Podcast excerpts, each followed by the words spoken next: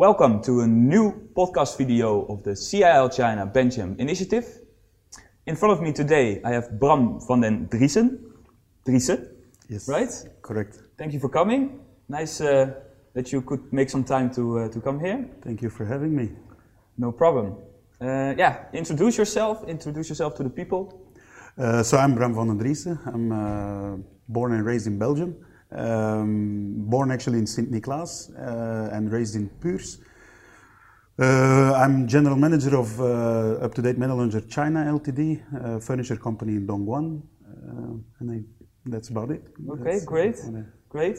So, what is your background? Like, how did you uh, end up here in China at all? Well, actually, the business uh, in Dongguan is a family business. Uh, my father started the company. Um, so I actually came uh, in 2012. I came with the intention to come for about one month uh, to implement some uh, procedures and, and some uh, new working ways in the factory here in China. Uh, but I fell in love with the with the living way and and and the and the job. Um, so I discussed with my father if there was a possibility, if there was room and, and space for me to have to to work here in China, which I ended up doing for yeah, the rest of the year basically. Um, and then without really talking about it and without really discussing a lot, uh, I ended up being here for uh, three, four years. Uh, and then after four years, our general manager from that time uh, went back uh, to Spain. Um, and then I was discussing with my father for somebody to follow him up. And that That's where you were. ended up being me, yes. okay, nice, nice. And so, in total, if I interpreted well, uh, in total about six or seven years already. Seven years now. Okay, yes, perfect. yes. So, uh, China was your place, and uh, is it because of the business, or was it a, a personal interest that really took your interest? It's, it's both. It's both. Um, yeah, the business definitely. I, I started uh, working in the company from uh, my 18, uh, from when I was 18 years old. Um, and from the start, actually, I, I really liked uh, the furniture business, loved the furniture business. I started working in the retail shops that we have back in uh, in Belgium, and then um, yeah, then I came to China. When I came to China, actually, what I really loved about uh, being here is uh, that your days, your working days, cannot be predicted. Uh, while, while in, in Europe, we really have uh, our agendas and everything is really followed quite strictly. Uh, here in China, there are things popping up, and I actually like the challenge uh, and, and the way of working here in China. Okay, nice. So it's uh, it's it's the also the, the yeah, how to say the, the enthusiasm of the day every time that something pops up will uh, have kept you here yes, also in this yes, case. yes. Okay, nice. So um, um, yeah, in this case you worked in the factory from 18 years old, uh, so you could take already a lot of experience actually from the retail shops uh, uh, where you have worked into also here in China. I think that was added value. Yes, no? yeah, there was definitely an added value. Also, um, because in a later stage, uh, when I was here in China, I started also uh, to interfere in the development of the of the models, uh, the designs and everything. And obviously, I had the the because of the retail background, I knew what end customers were looking for. Uh, in their furniture, in their bed, or in their sofa, what exactly uh, they like in certain functions or certain sizes and everything, and that's definitely a big help in in development and and, and creation of, of new designs.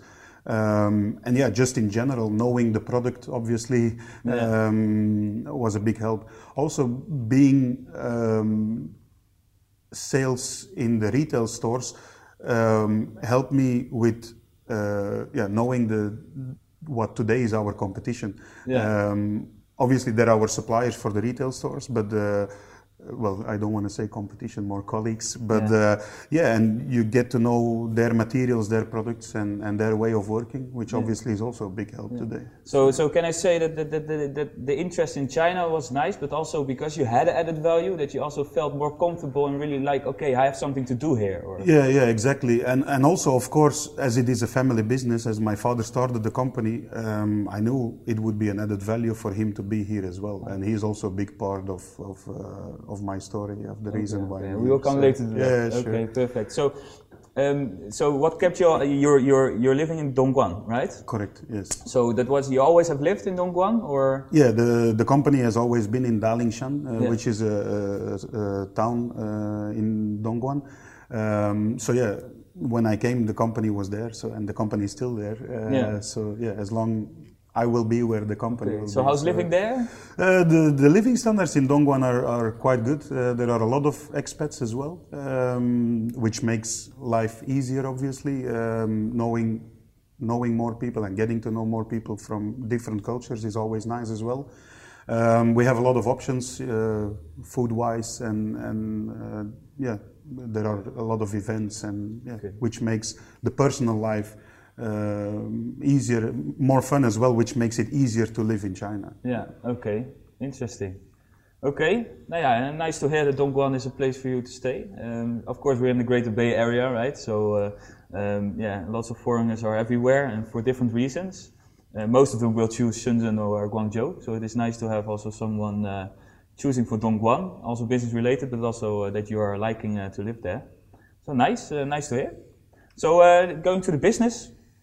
Um, yeah, can you introduce what you your your, your company is doing? Yes. Um, so yeah, we're, we're actually doing uh, upholstered furniture, uh, meaning um, leather and fabric sofas, beds, recliners, uh, armchairs, uh, dining chairs. Um, so everything that is fully upholstered. Um, and this we are mainly exporting worldwide. Our biggest market is still Europe today, but we're trying to uh, do more business uh, in Asia. Yeah. Um, So to be sure, you're a manufacturer of furniture, right? Correct. Yeah. Correct. Okay. Yes. So um, uh, mainly main customers are Europe. Or is, are there some upcoming markets where you? Uh... Yeah, we're, we're actually since several years already um, getting more and more business uh, in Asia and in the Middle East.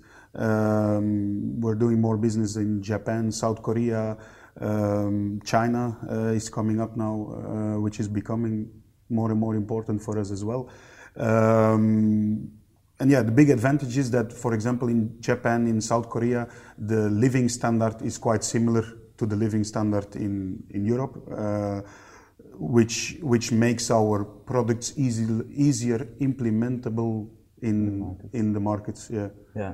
Okay, so uh, a manufacturer here in uh, in Dongguan. Um, so explain how did it start? Uh, what, the family business, you say. So how did it start from? Uh, Yes. Um, well, many years ago, my, well, obviously, my father has always been in, in furniture business. Um, he started with the retail stores, and after a while, he started to, to show more and more interest in, in production and in wholesale. So he started basically with um, wholesale, where he was purchasing from China, Vietnam, Malaysia, um, and then he was wholesaling those products back in Europe. So he was buying full containers. Uh, at the moment that he that he created um, a consistent customer um, portfolio, he was able to start the production because that's the hardest part when you want to start the production is, is having enough customers. Is, Stable is- customers, Yeah, yeah. exactly. Um, so then, as all the models that the that the, the other factories were producing for him were uh, his copyright, he was able to just start producing those models by himself. So then he opened a factory in China. Um, and yeah, started Rest producing himself. Yes. okay, perfect, perfect. And um, is there still uh, uh, like the, the, the, the main markets are also changing? So uh, do you you're now manufacturing also for China? Is there also a, a reason that you are in China for for that reason or?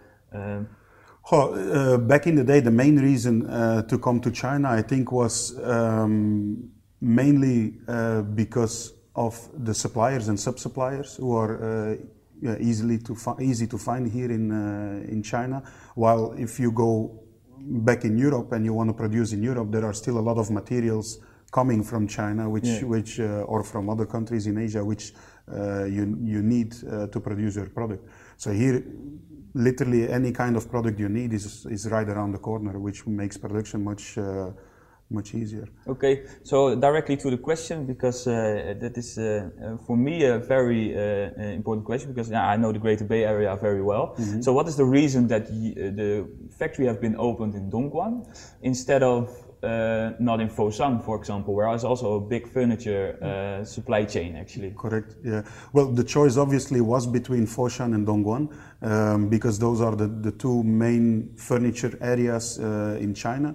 Well, in Shanghai as well, but uh, in in the, the, the Greater Bay Area, um, it's Foshan and Dongguan. Now, the general manager that uh, my father started the company with uh, was working in Dongguan for another factory before. So he knew the, the region, he knew the suppliers, he knew the people around, the government, um, and, and he had the right contacts to find um, to find the real estate, to find the, the, the building, and, and to find everything to okay, to start the, the production. Yeah. Okay. Nice. So uh, the furniture factory itself, um, what what are the pros and cons of about uh, operating a business here in China? So uh, factory related, you have probably a lot of pros and a lot of cons. so uh, uh, yeah, what what are they? Well, um, pros. The, the, the, big pros, like I just said, uh, the fact that the suppliers are around the corner, the flexibility uh, in general um, of, of many of the of the suppliers. Um, what do you mean with flexibility? Well, flexibility that if you need something to be developed specifically for you, um, that there are suppliers being able to do that. And in general, in China, a lot of things are possible, um, meaning that if you need something very urgent, uh, if you need something to happen differently than, than the usual, it's uh, it's very often possible. Yeah, and, and is that like because there's a big supply chain regarding furniture that there are always like big or small workshops correct. that are actually uh, can make some want to make something for you yes. for a certain price? Yeah. Yes, correct. Okay, yeah. is that also um, that is a big pro, of course, uh, but is there also a con on these uh, suppliers? Oh, uh, with some of the suppliers, it's actually the complete opposite. That some of the suppliers actually have, have MOQs that are quite high. So it's it's uh, finding the way uh, in the suppliers and finding the right contacts to work with, um, which is the hard part actually of doing yeah. business in China. Yeah. Okay, okay. So, um, are there other pros that that that? Uh... Um, yeah, easy to find to find labor uh, until uh, this year. Now it's much harder to find labor. The labor cost is is uh, rising a lot. Um, which is also affecting the, the prices, which is, is becoming a con now. Uh, what used to be a pro is, uh, is becoming a con now. Yeah, is it going so that fast, or is it like uh, uh you're looking for a certain kind of uh, uh, skilled labor, which is then becoming less available in the market? Well, that's that's a little bit the, the, the story right now. We are looking for certain skilled labor. Uh, the main issue actually is that where before young people were still willing to learn uh, that skilled labor, uh, now it's not the case anymore. There are certain companies, very big uh, companies, uh, technology companies that are based in Dongguan now. there is a specific company that that set base in Dongguan now, which is is huge, which obviously is bringing suppliers and sub-suppliers as well and which is taking a lot of labor in the in the region. Uh, so those are specifically young people, and they they give a lot of benefits that. Uh, that for the, the, the companies in the technology sector is possible because their margins are are different than, yeah. than the furniture, um, and the salaries there are much higher as well. Yeah. So yeah, a lot of young people go go to work in this sector, which makes it harder to find uh, yeah. people now. And obviously, because of that, the the labor cost is going up. Going up, yeah. yeah, yeah, I notice it actually. we, we are a service consulting company, so we're not in the manufacturing. Um, so there are lots of young people who actually want to work in the service industry. Um, but that, of course, is, is, is, yeah. On the downside, is that from the manufacturing, a lot of uh, young people are yeah pulled away towards the cities, for example, in the service sector, or to technology sector, because yeah, in their generation, they have more with technology than maybe furniture uh, manufacturing.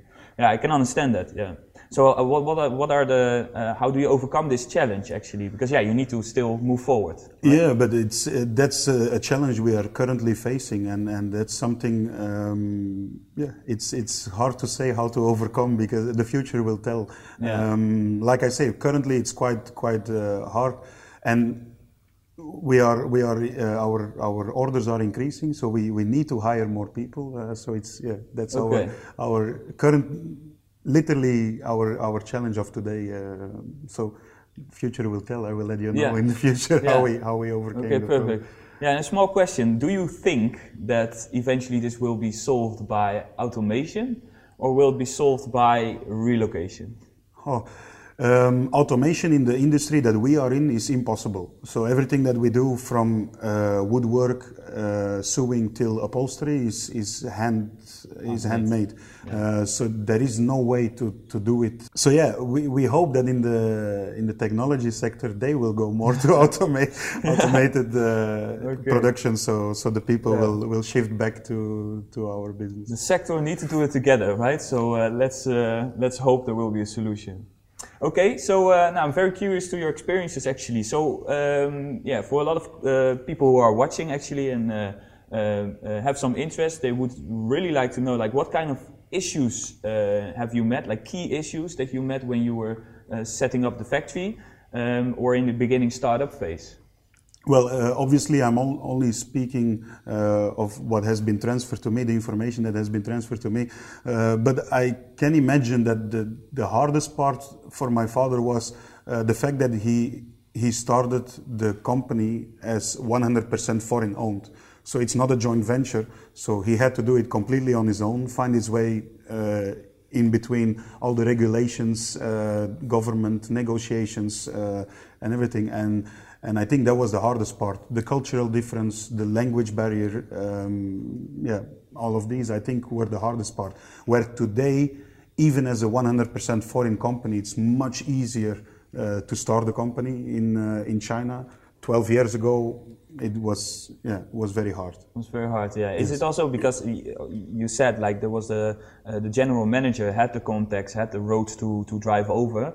So at that time it was maybe key also for him to overcome issues uh, by using the the general manager actually. Yeah of course. Yeah definitely. Definitely that was one of the one of the main reasons as well. Uh, but still still uh, it's hard um, especially if, if you're used to doing business in Europe um, it's hard to understand some of the of the regulations, some of the laws, um, as yeah, you're used to to a certain uh, way of of working. Um, you develop a certain common sense, uh, yeah. which for us is our common sense, obviously because of the culture and the and the difference in laws here. Common sense is completely different, and that's that's yeah really hard. In the yeah. in the today, uh, in in leading the factory as well, uh, it's it's uh, still one of yeah. the, the harder. So parts, so so what are what are key issues that you meet now today in the factory? Oh, um, if I can point out one, I think HR for me is is one of the hardest. Uh, in what part. in what subjects? Uh, specifically in HR, um, especially the understanding of the of the rules uh, in HR. There are certain uh, ways of, of working, and uh, especially now also the workers are kind of overprotected, I can say, uh, where before they were underprotected. since 2012, there are certain rules that came, and they are a little bit overprotected now, and it's hard to find the way uh, and the correct way of. of, of okay, uh, and what kind of rules, for example? Can you name one or two? Oh, there are a few things. Um, yeah, overprotected in in. Uh, even if a worker is not productive to your company, uh, if you want to fire somebody, it's it's very hard and the compensations are very high. Uh, or there are certain regulations, like, for example, um, if, if one of the workers, let's say, has an accident outside of the factory uh, and happens to, to die, uh, then the company is obliged to pay a compensation to the family, which in Europe is, is, is very strange doesn't thing. It's something, yeah, it doesn't exist. It's very strange to understand. Um, and in the beginning, when, when you're faced with this kind of rules, uh, it's it's very you try to, to fight against it or you don't want to agree directly with yeah it right? exactly it's, it's not fight against it it's it's more a kind of disbelief um, okay. in the beginning like how is that possible like yeah. are you sure you understood well and and on top of that there is also um, the the difference in in information between what has what is being told by uh, government departments or what is being told by your uh, legal uh, advisor or what is being told by your HR department so you get all kinds of different information and there is very clearly a gray zone uh, in HR but then that gray zone is uh, seems to be uh, a way to, yeah. to to escape, but then yeah, it's it's it's not the case. Yeah, it's can I can I name it like this? Like there's indeed from because there the, the rules are, are so many that actually not everyone always knows what rule they should take. So different people will have different opinions, but then this gray area is actually there to maybe agree something with the person itself. Like it, like here you can make an agreement to say like okay we close down the case. Uh, this is what we can do, and if they accept it, you can proceed forward. Yeah, I, uh, yeah, you can say it like that, but but still, the, the workers know the rules very well today. Where, yeah, in, in many countries that's not always the case, but they know very very well what they what they what, what they What can get away. Yeah, they know their rights very well. So yeah, they uh, they will push it to the limit, and Yeah. uh, and uh, yeah, they, they don't go for less than, Yeah. than what. Well, that's also a little bit Chinese culture, right? They don't go for. Uh, Yes. You always go for the win, but the full win. yeah. Okay. Nice.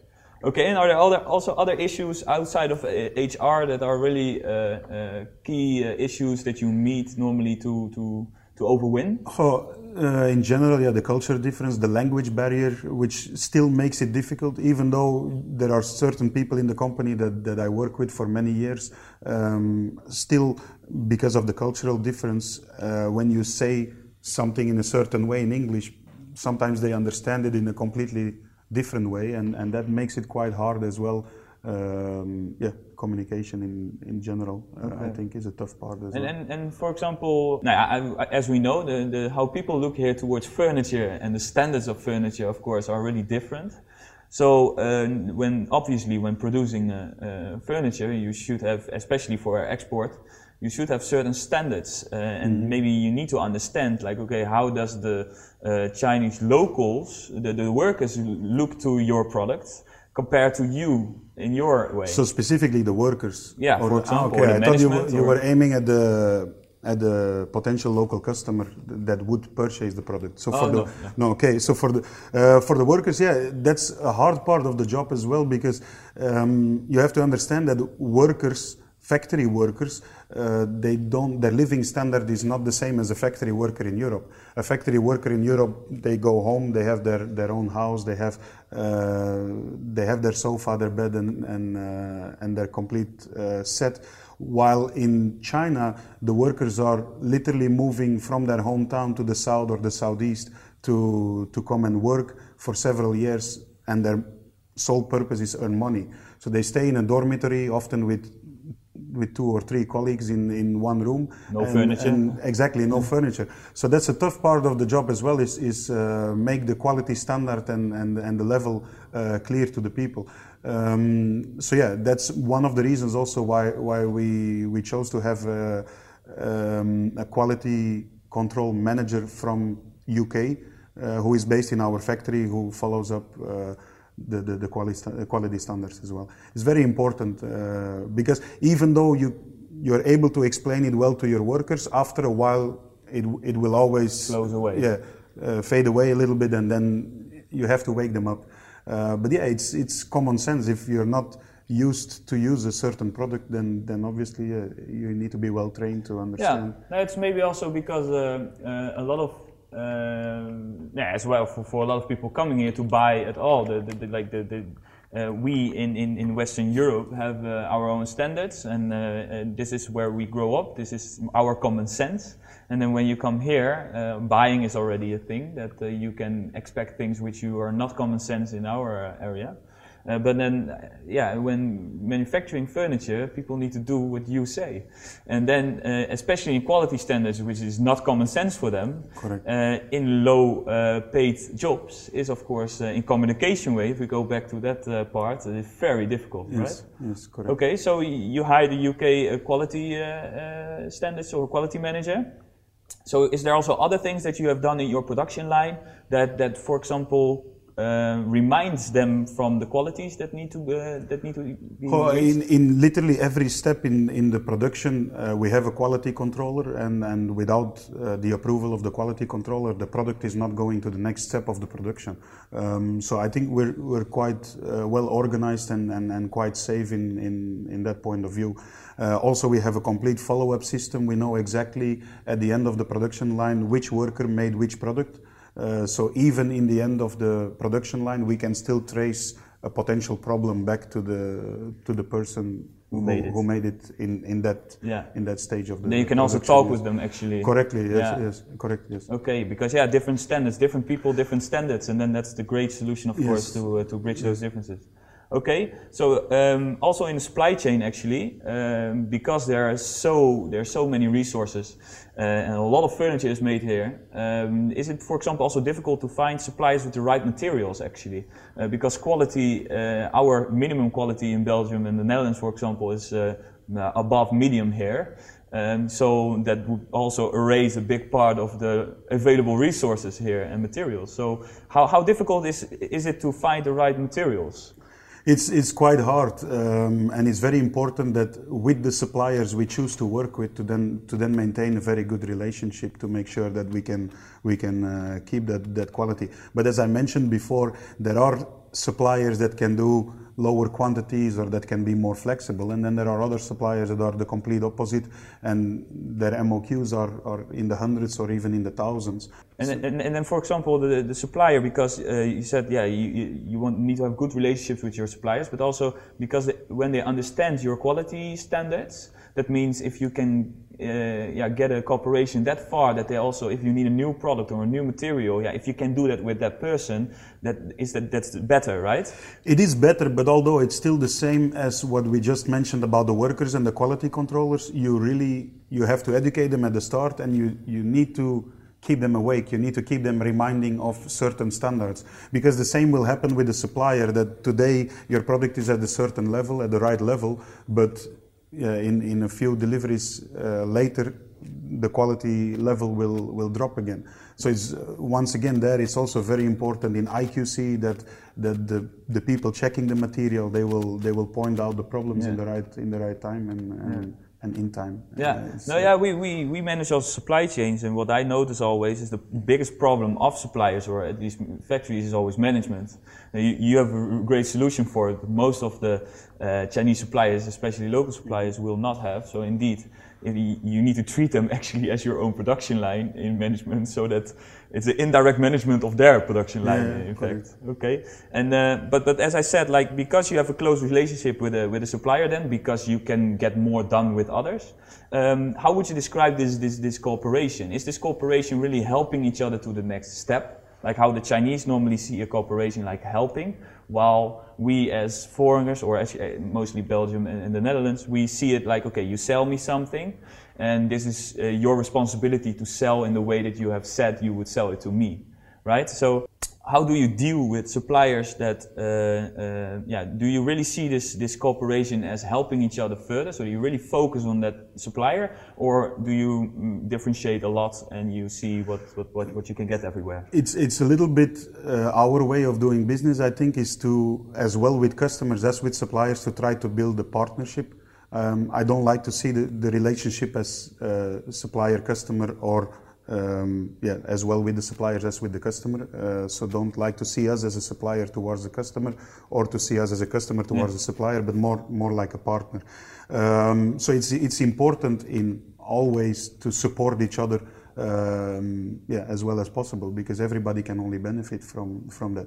So yeah, we, we try to do that, uh, but not everybody allows uh, allows you to do that. Not What do you mean with allow? Well, not all the, not all the suppliers accept um, that you try to interfere in the way that, that they produce, something or, or the, the level or the quality level that they they produce something. So in many cases, the supplier will just go like, "Oh, if this is the way you want it, then we won't be able to make it." Okay. Um, while, yeah, of course, you prefer to work with the suppliers that open, that, that is open and, and willing to Cooperate. to improve and and, and yeah.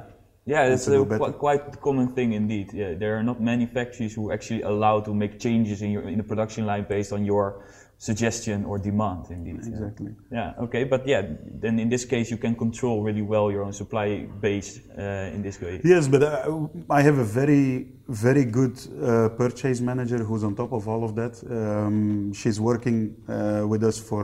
Uh, she she arrived to the factory a little bit earlier than I did, so she's working for the company for eight years now, and yeah, she knows the her way around around the suppliers in the area, and And she's doing a great job. Yeah. Okay, great. So uh, compliments for uh, Yes. employers. Good. So okay, uh, hearing all these uh, advantages, disadvantages, pros and cons. Uh, so what you implemented probably also some some uh, some things in your own factory. So what makes your uh, furniture factory actually uh, different or more capable than a local Chinese furniture factory? Actually, being what I would like our suppliers to be flexible um, and and yeah, cooperate with with what the customer need. Um, what my father started with 12 years ago was obviously completely different than what the Chinese uh, were doing at that time, the Chinese productions were doing at that time. Uh, so his, uh, what he was doing is he made containers where you could mix up all the products in one container meaning that you can buy one sofa in black leather and one bed in white fabric and, and literally mix up the complete collection in one container. While with other manufacturers, with other uh, furniture uh, producers, you're buying a full container of the same product in the same material, at least that time. Now more and more factories are um, coming back from that, that way of working and, and are also uh, being more and more flexible because there are less and less customers that are able to buy big quantities of the of the same product. But that time, uh, that was especially our strongest uh, strongest advantage. Uh, our biggest advantage. Um, today, um, obviously that time as well, but today our quality standard, uh, the way we work, the materials we work with, um, I like to see and like to say that that we are ahead of, of uh, most of the companies uh, material wise, um, fabrics, leathers. Um, we, we do good research and, and, and try to find uh, new products to work with and be the first to bring, to bring a, new, a new product. Um, design wise, we are European ourselves, while very often in the Chinese companies it's inspired on uh, not to say copied. So we, we are able to do our own designs and, and, and to develop our own products and, and have our own identity, which I think is also important in, uh, in yeah. manufacturing. Yeah, perfect, perfect. Okay, so uh, on the China cultural side, I uh, noticed you have a lot of stories to tell, so I'm going to try to pull everything out. Um, so, so what are clear differences in business culture in Europe and China? You say you also sell to the uh, to the Chinese market, so I think different point of view, like from all aspects, you can tell something. So, what is a clear difference between the business culture in Europe and the business culture in China? Well, I often get this kind of question from, from customers or from, from friends when I go back to, to Europe. Um, and I actually have a, an example which is quite um, funny in some way, I think. Um, but uh, yeah, something that I always tell is that when a Chinese um, business owner starts a new business, uh, they will go to the bank to loan money. And one of the important parts besides starting the business itself is buying themselves a nice car. Um, that is with the sole purpose of looking successful towards the customers that's a way of thinking that the, the customers in China, they will think, if they see a business owner driving with a nice car, they will think, oh, that guy is successful, I need to do business with him. While in Europe, um, it's kind of the opposite uh, in, in that way that if you drive a very nice car and you, you arrive at your customer, they will often yeah, think, oh, he's earning a, lot of money on the yeah. back of, of his customers. I don't know if I should or, or is it out of jealousy, or I don't know how to say, but the, the way we think in Europe when we see somebody drive a nice car is completely different than than uh, than with the Chinese. Uh, but yeah, the way of doing business obviously is uh, is completely completely yeah. different as well. For example, because you're saying like they, they want to look nice, right? So in China, it's important that you that you look like you present yourself well mm-hmm. and rich. Um, in this case, so is it also because the customers maybe are not really, uh, no, yeah, they have been a development of maybe 30 years, uh, like in manufacturing. Um, so also in product standards and in, in, in uh, uh, quality standards. So is it not that maybe Chinese customers like to see that, those things more because they don't know that much actually about their own industry, that they more focus on things that, that, that they can, can rely on, which is success? Yeah, but as I say, it's what, that's what, what uh, new business owners do as well. So it's very hard to know because yeah, if, if you start with the, with the, start working with a supplier, you don't know if he started yesterday and he bought a Mercedes or a Ferrari yeah. or uh, yeah. no matter what kind of car uh, you you will never know is it because he's successful or did he just loan the money from the bank and buy a nice car. Yeah, I always so that's take a the- little bit uh, yeah. the Yeah, I always take the comparison of of uh, of the highway. So on the highway, you see all kinds of cars, but you see, uh, for example, uh, a Mercedes AMG uh, uh, driving on the left ro- road, but then 80 kilometers per hour. So you think like, okay, this one is uh, these people are capable, but he's driving 80 kilometers per hour in the left lane. So everything is possible. While there's maybe a, a yeah more more uh, uh, older car driving through it like he's a he's a he's a pro driver, right? So uh, that's what happens in China. You never know what is inside actually. Okay, cool. And are there also other uh, uh, other cultural differences that you say like, hey, Well, if you start a business with the supplier in, in China or with the customer um, selling to the local market, uh, a very important part is, is building up the relationship with the people. Where in, in Europe we are more straight to the point. Uh, I want to buy your product, you want to sell your product, what's the price? Okay, that's the price. Okay, price is good, quality is good, this is what I need, and you start doing business. Where in China, it's, it's more important for as well the suppliers as the customers to really build up a relationship um, with, with their supplier or, or with, uh, with the customer. Okay. Um, and and what, what kind of benefit does it have really that you say, okay, this is what we call relationship, which we don't have in Belgium or, or the Netherlands? Like, in what situation do you really notice, like, okay, this is a relationship uh, uh, funded solution? um, oh, Maybe, for example, if there are quality problems, or for what you said, like uh, they open up the factory that you can implement some management uh, tools there, or But having the relationship in China is, is basically really the start of everything. And if you, you, you can feel that in some cases when you start doing business with a company where you don't build up that, that relationship first, that they, they care much less uh, for you as a customer. While if you really build up that relationship, yeah, you're, Chinese people really want to become friends before they start doing business. While in Europe, we, we keep those apart from Yeah. each other only with people that you do business with for a long time or, or uh, you know yeah you know for a long time they, they might become friends uh, but you you try to keep it separate but in china it, it Yeah. goes hand in hand yeah. Uh, so also, and that's approach. clear benefits also then. yeah yeah yeah it definitely is Yeah, yes. okay. So, so, nou ja, then you have a lot of relationships, of course.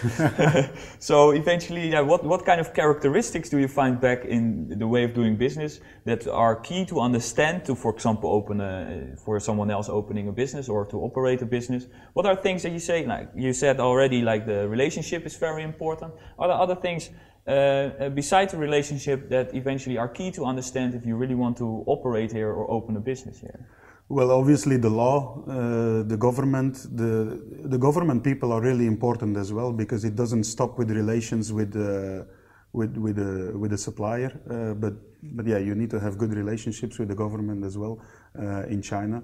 Um, just to be up to date from the local laws, but also, for example, uh, uh, if there's a problem, that you always have a, yeah, how to say, a, a, stable factor that you always can contact, and then who leads you through the laws, or Yes, yes, yeah, yeah. Especially um, in the beginning when I was here, obviously I didn't have the relationship with the local government people as we have today, and I could feel that the communication was was much less. Um, and and like you say, the yeah, to help you out in certain uh, occasions or, or certain ways. It's, because I can uh, understand a lot of uh, friction sometimes. Okay, what to do now? And then yeah, as you said, you, you have uh, maybe your legal advisor say something else, and then yeah, it, you need to go to the government, like also in our countries, to have a transparent way. Like okay, this is how we're going to solve it.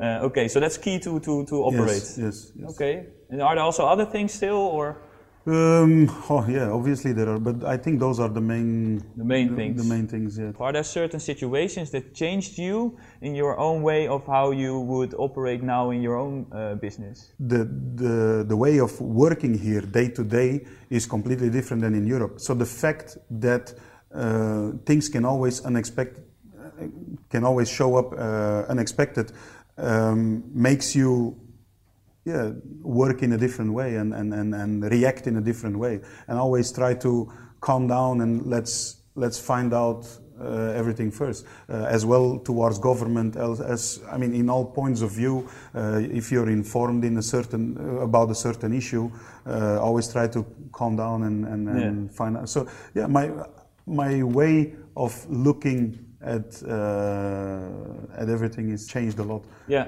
but but then what you say, maybe uh, I noticed for myself that actually when I uh, yeah, in, in, I would react very fast because in our countries everything is quite transparent. Uh, mm-hmm. I would indeed react on things that are unbelievable or disbelief mm-hmm. that I would directly want to no, no, no, this should be not the way how it should be. So, is a characteristic of doing business that you need to calm down and oversee the situation to not let emotion uh, lead you, but just analyze what's happening and proceed further? Yes, correct. Yeah. I, I used to be very impulsive and, and react immediately, as, as, as you say. Um, it's, it's a little bit characteristic in our family, I think. Okay. I used to be very, very strong and okay, that's the issue, and, and yeah, immediately resolve, resolve, uh, try to resolve it. But now I've really learned after several years in China is, oh, let's, guys, let's find out and, and yeah. let's, uh, let's be well informed before, before we make a certain okay. decision. Yeah. So would it also be a characteristic that you actually really need to uh, analyze and learn what's happening because to make a good decision so you need to take the time actually the characteristic of taking the time to understand what's happening would eventually lead to a certain success and have maybe changed you also in your way of doing business here am i right yes correct correct perfect Perfect. Okay. So um, that is an experience, probably for a lot of experience have made you like that. Uh, so, are there? Uh, can you share an experience that you have always uh, remembered that influenced your way, your, you personally, your your way of doing business? It's hard to say one specific uh, one specific thing because okay. it, a subject maybe. Yeah, but mainly about HR as well. I, I think that's that's uh, specifically where, where I learned a lot uh, in the in the rules and, and regulations to really calm down and, and, and try to find out. Take it personal. What did you learn from China? Uh, like from business perspective, but then from personal perspective. What did you learn from it from your time? Yeah. Um, oh, what I learned is, is, yeah, being patient, as I just said. Yeah. Um, is is uh, expect anything at, at, any time. I've matured a lot uh, being in China compared to, to, to before. Uh, it, it really changed me as a, as a person in, in all points of view. Yeah. Um, like I said, where before I was, I'm still impulsive. I would say I'm still impulsive, but I really try to to uh, to hold it back. So, so you, you developed a kind of an overview, like how, a, how a real general yes. manager should, uh, should yes. be, right? Yeah, great.